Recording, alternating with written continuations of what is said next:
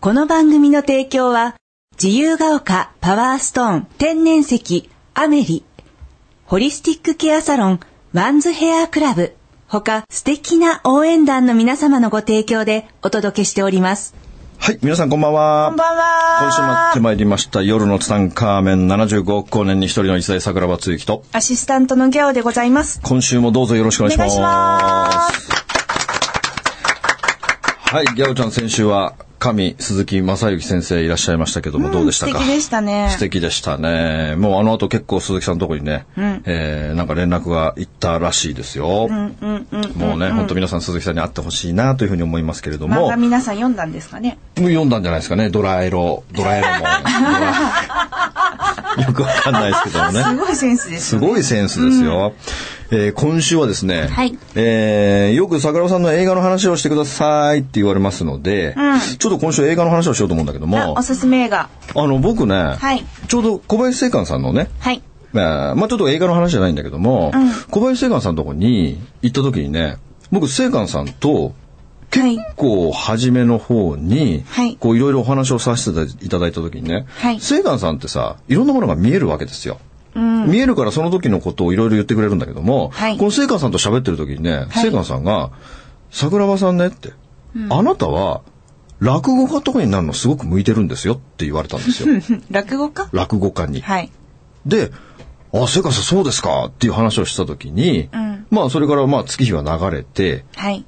この間、師匠にね、はい。桜は、お前、落語を見た方がいいぞって急に言われたの。うーん、10年経った急に。 10年経って急に師匠に、はいはいまあこれは聖華さんじゃない違うね、うんえ別の師匠方に、ね別の師匠にね、はい桜お前ちょっと落語を見ろって。うん。落語を見ると、お前はこれから話し家、どんどんどんどん話をする機会が増えてくるから、はい。もうちょっと話をするということに、お前勉強したことないだろって、はい、ありませんって。だからお前もうちょっと話をすることを、もう少し勉強しろって。だから、落語を見るとな、この話と話の間の取り方っていうのがものすごく勉強になるから、とりあえずお前見に行けって言われて、僕はもう師匠に命令されたことはもう脳がないので、はいわかりました師匠って僕そのままね、浅草演芸場行ったんですよ。へー。浅草演芸場に行って、はい。いや、面白いね、落語ってね、朝から晩までやってんだよ。えー、ちょっとシステムが全然想像がつかないであす。のね、朝9時ぐらいから始まって、はい。なんかね、3時ぐらいまで6時間ぐらいぶっ続けてやんのよ。へー。で、今度は夜の部が4時ぐらいから9時ぐらいまで。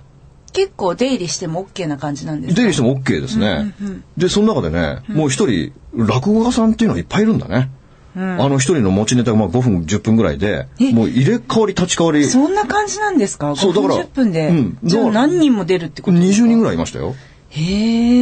ー。その中でね、やっぱ僕ついてるんだね。んその日の鳥がん、小朝さんだったんだよ。あ、有名な人有名な。小朝知らないんですか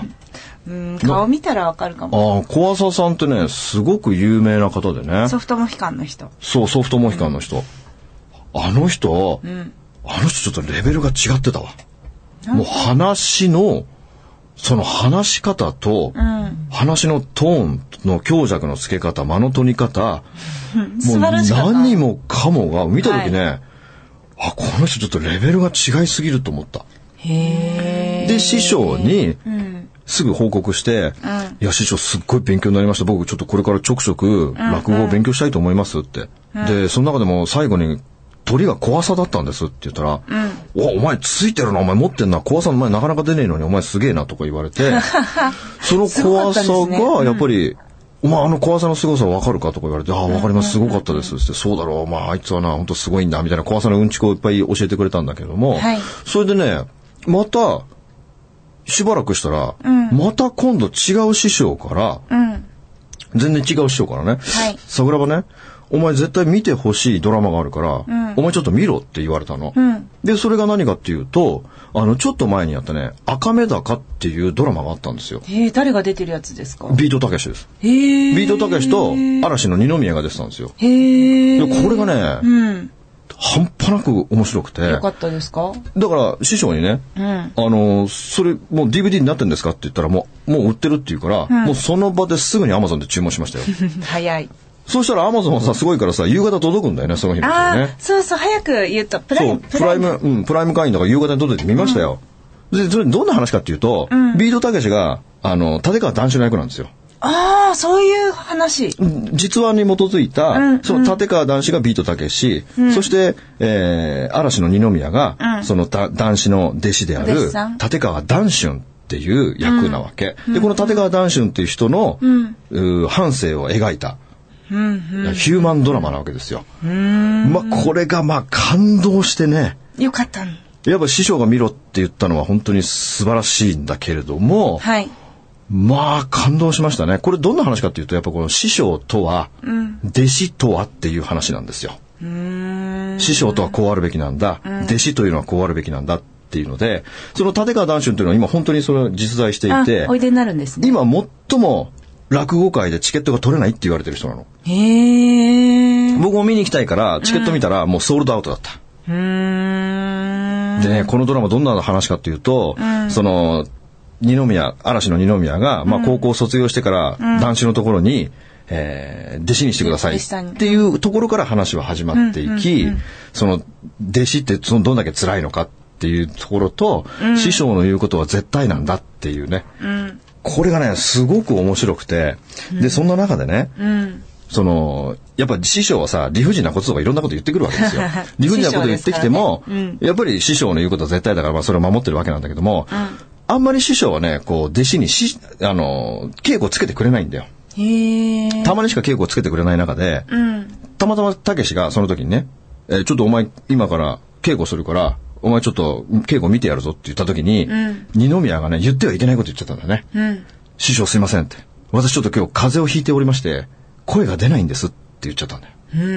もう師匠がせっかく稽古をつけてあげるって言ったにもかかわらず、それを断る弟子っていうのはもうないんだよ。もうそれから、立川談春は、もうたけしと口を聞いてもらえなくなっちゃうのよ。へえ。で、今度、その、立川談春の後に弟子が入ってくるんだけども、今度はその弟子をたけしは可愛がるわけ。へえ、切ないですそね。う、切ないでしょ、だから全然、目も見合わせてくれないし、口も聞いてくれないわけ。で、稽古も取ってもらえないでしょ、だから自分の存在意義ってのはないわけよ。うん、で、辛い。そんな、そんな時に、意を決して、うん。また師匠に言ってはいけない一言言ってしまうんだよ。何いや、師匠が稽古をつけてくれないから、他の師匠、他の方のところに行って稽古をつけてもらってもよろしいでしょうかっていうの よ。ねえ、よくない。ダメじゃん、そんなん絶対ないでしょ、うんないそしたらさ、男子は、たけしはものすごく怒るわけ。うん。で、お前、二つに一つどっちか選べって。このままここに残るか、それとも、やめるか。どっちか二つに一つ選べって。あ、違った、間違えた。ここに、えっ、と、ここに残るか、あの、築地に一年間修行に行けって言われるわけ。うーん、築地築地に。魚築地に、市場魚市場で、んシューマイを売る か、ここで我慢してこのままいるか。で、二つに一つ選べって言った時に、自分は辞めたくないわけよ、その。ああ、やっぱり志はあるから。そう、もう絶対に自分は落語家になるって言っても、お父さんお母さんにも反対されたのを押し切って出てきてるから、のこのこと帰るわけにはいかないわけさ。じゃあ分かりました、師匠僕は、築地に行って、一年間シューマイ売ってきますって言って、シューマイを売りに行くわけ。あ、シューマイ売りに行ったのあしてしだからその、あ違うちょその選択肢魚市場のでそうそうそう、そう残る、うん、のあ、ちあ、間違えた、これ全然ごめん、ま全然間違えちゃった。やめるか、魚市場に行くか、どっちかだ。あ、なるほどね。だから、破門されてやめていくか、魚市場で1年間働いて戻ってくるか、どっちかだよって言われて、彼は魚市場を選んで、頑張って魚市場の中のシューマイ屋さんで1年間働くことにするのね。で、やっていく中で、彼はミスばっかりするわけさ、シューマイの。うん。シューマイをひっくり返しちゃったりあとんまかり。できないのね。全然仕事ができないの。だからそこのおかみさんには怒られてばっかりいるわけ。んで、そんな時に、何ヶ月かやった時に、俺、なんでこんなことしてるんだろうって思うわけさ。あ、我にそりゃ思う、そりゃ思うじゃゃない、だって、ね、落語を勉強しに来たのにさ、いきなり自分が魚市場でさ、ん。そんなシューマイ売るとか意味わかんないじゃない、うん。その時に、もう自分が納得できなくなって、文句をたけしに言いに行 くのよ。男子に。自転車を飛ばして。俺はこんなんやってらんねえとか言って、言って、あのー、2階に駆け上がっていくわけ。2階に駆け上がってった時に、ん実はたけし、男子は、後から入ってきた自分より遅い弟子と、稽古をつけてあげたの。うん。うん。その時に、たけしがその弟子にしてた話が、んめちゃくちゃにいい話なのよ。この話の中で僕はあの、あのセリフが、すごく心に残って、響いたの。素晴らしいなと思うわけですよ。教えてもらってもいいですかそう、僕ね、そのシーンはね、もう50回ぐらい見ましたね。そこだけそこだけ。うん。もうね、これ、たけし長台詞なんですよ。うん。たけし長台詞だけども、まあ、本当に素晴らしかったですね。そう、なん、何の言ってるかというとね、嫉妬とは何なのかっていう話を、たけしがその弟子にしてるわけ。でも、たけしは二宮がそっと聞いてるってことは知らないんだよ。うん。あ知らないけれども、これ実際ね、本当にそのシーンってあったらしいんだよ。あー、えっと、ダンシュンさんが、そうそう、本当に文句を言いに行った時に、その話をされていた。その話を本当にしてたのを、ん階段を駆け上がりながら、うん。その嫉妬とは何なのかっていう話を、んその弟子にしてるのを聞くわけですよ。うん。まあそのね、本当僕は痺れたけどもね、何を言ってたかってもう現実は正解なんだっていうことを言ってるわけよ。現実は、現実は正解。うん、現実は正解。だから今、自分の身に降りかかってきてることっていうのは全部正解なんだってことなんだよ。うん。やっぱ辛いこと、悲しいこと、理不尽なことって生きてるとさ、様々なことが降りかかってくるよ。はいでもそれは全部正解なんだってことをん、たけしがその弟子に語ってるわけ。うん。嫉妬っていうのはな、自分のレベルを下げるってことなんだよ。うん。だってお前嫉妬してる方が楽だからなって。うん。時代や世の中が悪いといったところで、状況は何も変わんねえんだよ。現実は現実なんだ。その現実を理解し分析し判断しろって。そこには必ず、なぜそうなったのか原因があるって。それが認識できれば、あとは行動すればいい。状況判断ができないやつを、バカって言うんだっていう話をずっとたけしが長台詞でずっと言うわけですよ。ここのシーンは僕ものすごい痺れたね。素敵だったんですね。うん、すごいかっこよかったです。だからそれを、ダンシュンはその階段のところで聞きながら、うん。たけしに文句を言いに行ったけども、今の自分、なぜこんな目にあったのかってことを振り返ってみると、やっぱ自分にみ、おみ未熟でい落ち度があるわけじゃん。うん。やっぱり俺は、一年間師匠に言われた通り、シューマイ売ろうって、築地市場にそれまで戻るわけよ。そこでやっぱり現実は正解なわけだからさ、今この自分は築地市場でシューマイを売るっていうことを任されてるわけだから、自分はこのシューマイを売るっていうことに命を懸けようって決めるわけよ。その日から彼はシューマイを売るために、落語をしながらシューマイを売るってことをするのよ。落語をしながら落語をしながら、だから、その、喋りながら、面白い話をしながらシューマイを売っていくっていうのをやっていくわけよ。その日から。トークしながら、そう、そうしたらね、シューマイがめちゃくちゃ売れるようになるんですよ。あの子見に行こうって言ったってそうそう、すごいシューマイが売れて。ていき、んそして、ん1年経った時に、たけしのとこに戻るわけよ。うん。戻った時に、うんあの、まあ、その、そこから紆余曲折様々あって、えーちゃんとその、やっぱ落語界でもいろんなこう役職というか、この、うんうんなんかああるんだけども、ステップがあるんですねそうそう、それで合格して、見事独立していくっていう、すごい話なんですよ。うーん。だから本当に僕はたくさんの師匠が、あーいてくれて、やっぱ僕10人ぐらい師匠がいる中で、その中で特別な師匠って3人ぐらいいる人がいるんだけども、やっぱその人たちっていうのが僕に、やっぱ常に僕のこと気にかけてくれて、いろいろメッセージをくれるんですよ。はいで、そのメッセージをくれたことを僕はもう絶対もうその場ですぐやるって決めてるからば、だから桜お前落語見た方がいいぞって、わかりました、もう今から行きますわって言って、もうすぐにもう浅草演芸場に行くよ うな、落語なんか見たことも聞いたこともないのにさ、ねえ、は私も初めて聞きました、そのキーワード。だからそういうね、んやっぱ師匠っていうのは本当にこういうべきあるものだし、弟子っていうのはこういうふうにいなきゃいけないんだなっていうことを、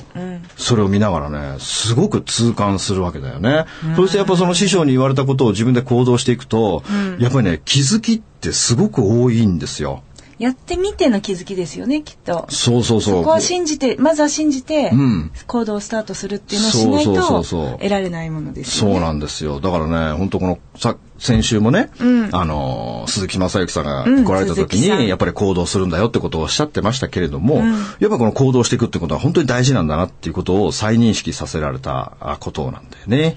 で、あの、まあ、ちょっと映画の話に戻ると、あはいまた師匠にね、言われたんですよ。桜庭お前映画見に行けって言われて。今度は何今度ね、甘くない砂糖の話っていうね、もう、へーもう、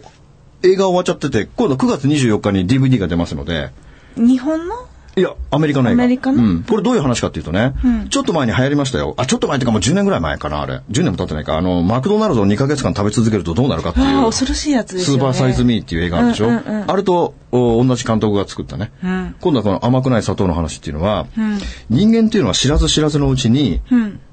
健康志向の人って結構いるでしょ、この健康の、どんな健康志向の人でも、ほら、ヨーグルトとかさ、スムージーとかいろいろあるでしょ流行りますね流行るでしょ、毎年ねああいうものを普通に食べてるだけで、1日に 40g の砂糖を取ってるんですよって。この1日に 40g の砂糖を取り続けると人間はどうなるかという人体実験の映画なわけよ。へえ、怖いかも。怖くないですよ。これは、もう僕は全世界中の人に見てほしい映画ですね。本当に僕は健康オタクだから、この砂糖の恐ろしさっていうのをよく知ってるわけですよ。みんな知ら、もう大好きでしょみんなコーラだの、スプライトだのさ、もうみんな大好きで結構飲むけども、一体それにどれだけの砂糖が含まれているのか、そしてその砂糖を取ることによってどんな肉体に変化が現れてくるのか、心に変化が現れてくるのかということを、ドキュメンタリー映画なわけですよ。これね、やっぱりね、お子さんを持ってるお母さんはね、まあ、ツタンカーメン聞いてる人はね、ほぼほぼそう女ですね性の方なので、方は。ぜひですけ自ど分のお子さんに対して与えてるものというのをもう一回見直してほしいなというのはすごくありますね。ジュースとかすごいんですよね。ジュだからそのね、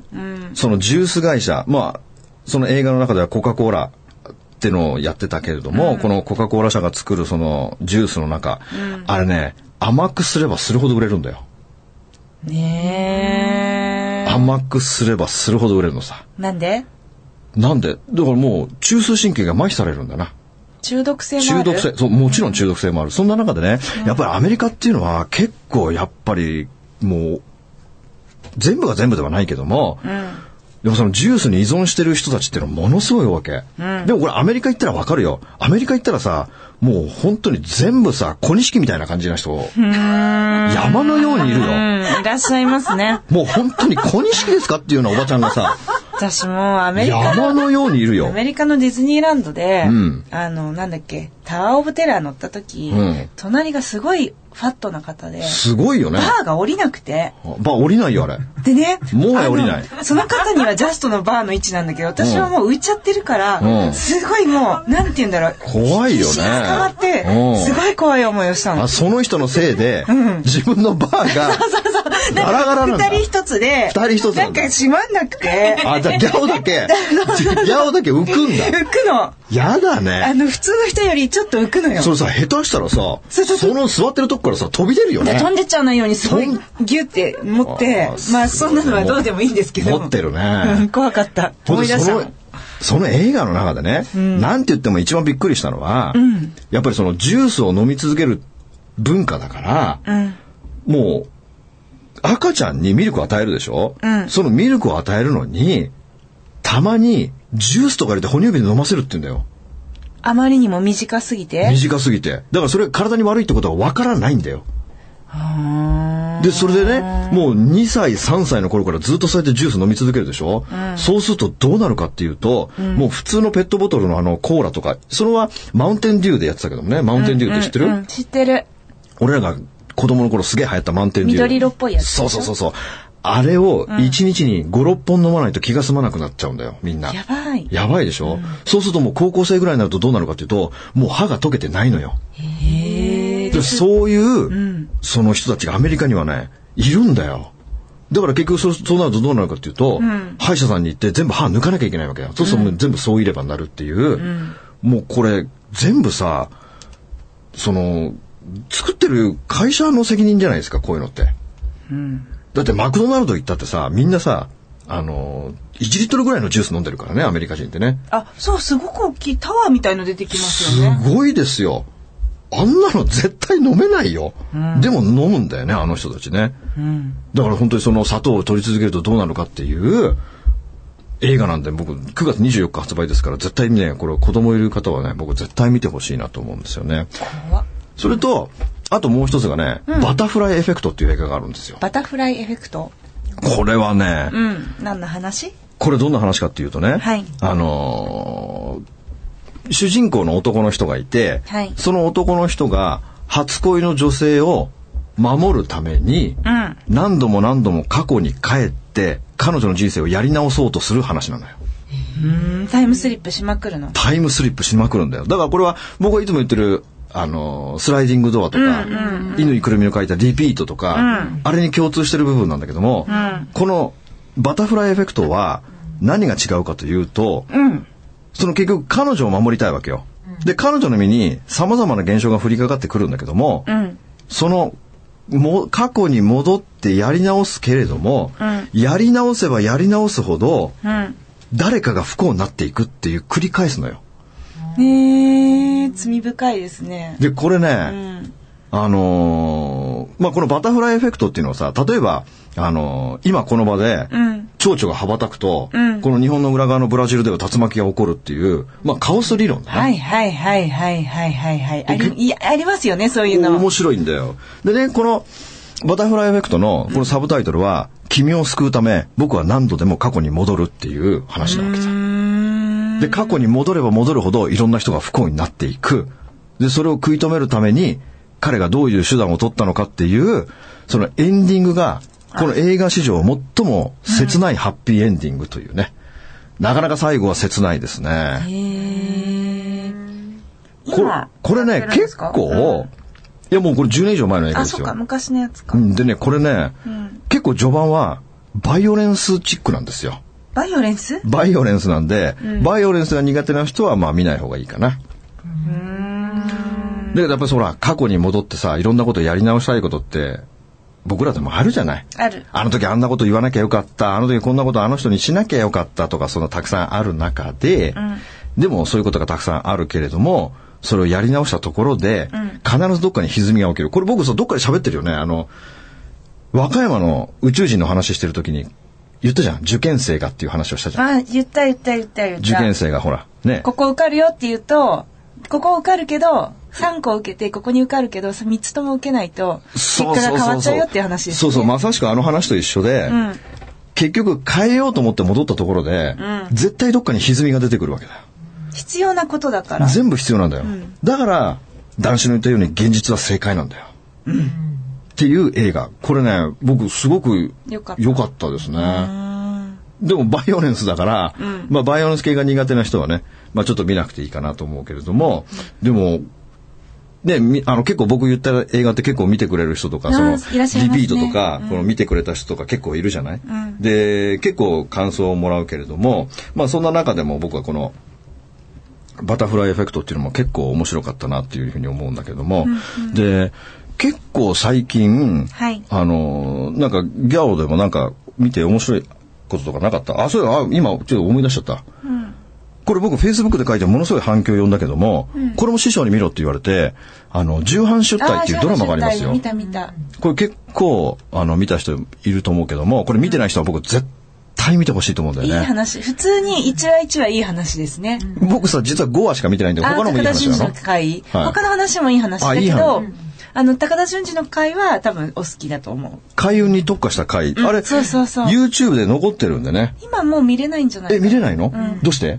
多分ダメっていう。消されちゃったうんそうだと思う。あそうなんだそうしたらレンタルビデオかなんか借りて見てきてほしいですよね、あれはいいこの重版出退っていうのはまあ師匠からねすぐに連絡かかってきて、っていうか師匠なんでそんな話をいっぱいなんで知ってんのご存知ですよねそうどこにアンテナ立ててるのかなと思うんだけどもこの重版出退っていうのは、えー高田純次と小田切城まあ主演が小田切城ですね、んで高田純次のこの生き方まあ運を貯めるっていうテーマですよね、運がいい人はなぜ運がいいのかどういう、運がいい人というのはどういうことを心がけながら、どういうことを考えながら、どういうことを口癖にしながら生きているのかっていう話で、この高田純次の生き方っていうのがめちゃくちゃかっこいいじゃないですか 素。敵ですよね。でも僕は本当思いますよ。まさしく運って貯めるもんだなっていうのは、本当思うんですよ。だから僕はいつも、あのー自分の講演会とか自分のセミナーの中でも、運気っていうのは自らが積極的に上げにかからなければ絶対上がらないわけですよ。普通に日常生活をこなしていったのでは、起きないんですよ。っていうか、運気っていうのはなかなか上がり、上が、上げづらい中で、どういうことを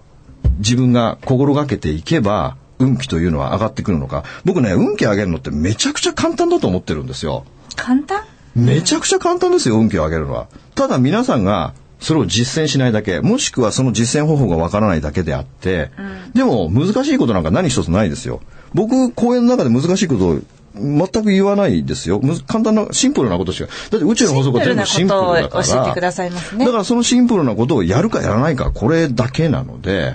だから僕本当思うんですよね。その人生相談されていく中でね。例えば、一番簡単な例でいくとね、僕一番される質問ってさ、あのー例えば、まあ、女性の方がほとんどメインだから、うん、女性の方そう好きな人がいないんです、彼氏がいないんです、結婚したいんですっていうわか人る生相談わがかる僕一番多いんだけれども、わかる全部わかるだったら、もうこの話するとさ、僕30分ぐらいかかるから、今度、フルバージョン使って全部喋りたいけども、例えば、ね、彼氏が欲しいっていうのであれば、まず気をつけなければいけないのはさ、まずやっぱり見た目から入っていかなきゃダメでしょあーちゃんと磨いてますかそうそう、磨い、だってみんなにを気をつけてさ、あの、髪の毛整えてさ、服もさ、別に高い服なんか着なくていいよ。綺麗な服でいいから、そう着飾っていくっていうところにフォーカスしなければいけないのにもかかわらず、結局それを言ったところでやらないわけですよ。やらないだって、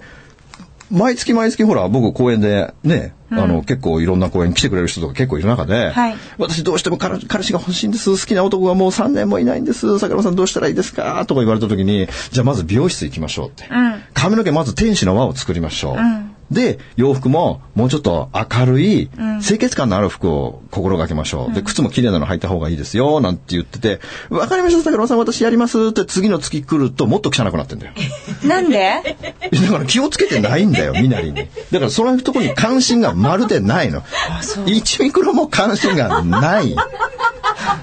から、ね、これどういうことかわかるわかんないですよこれどういうことかっていうと、結局男はいりませんってことなんだよ。ああなるほどね全部そこに行き着くんだよ。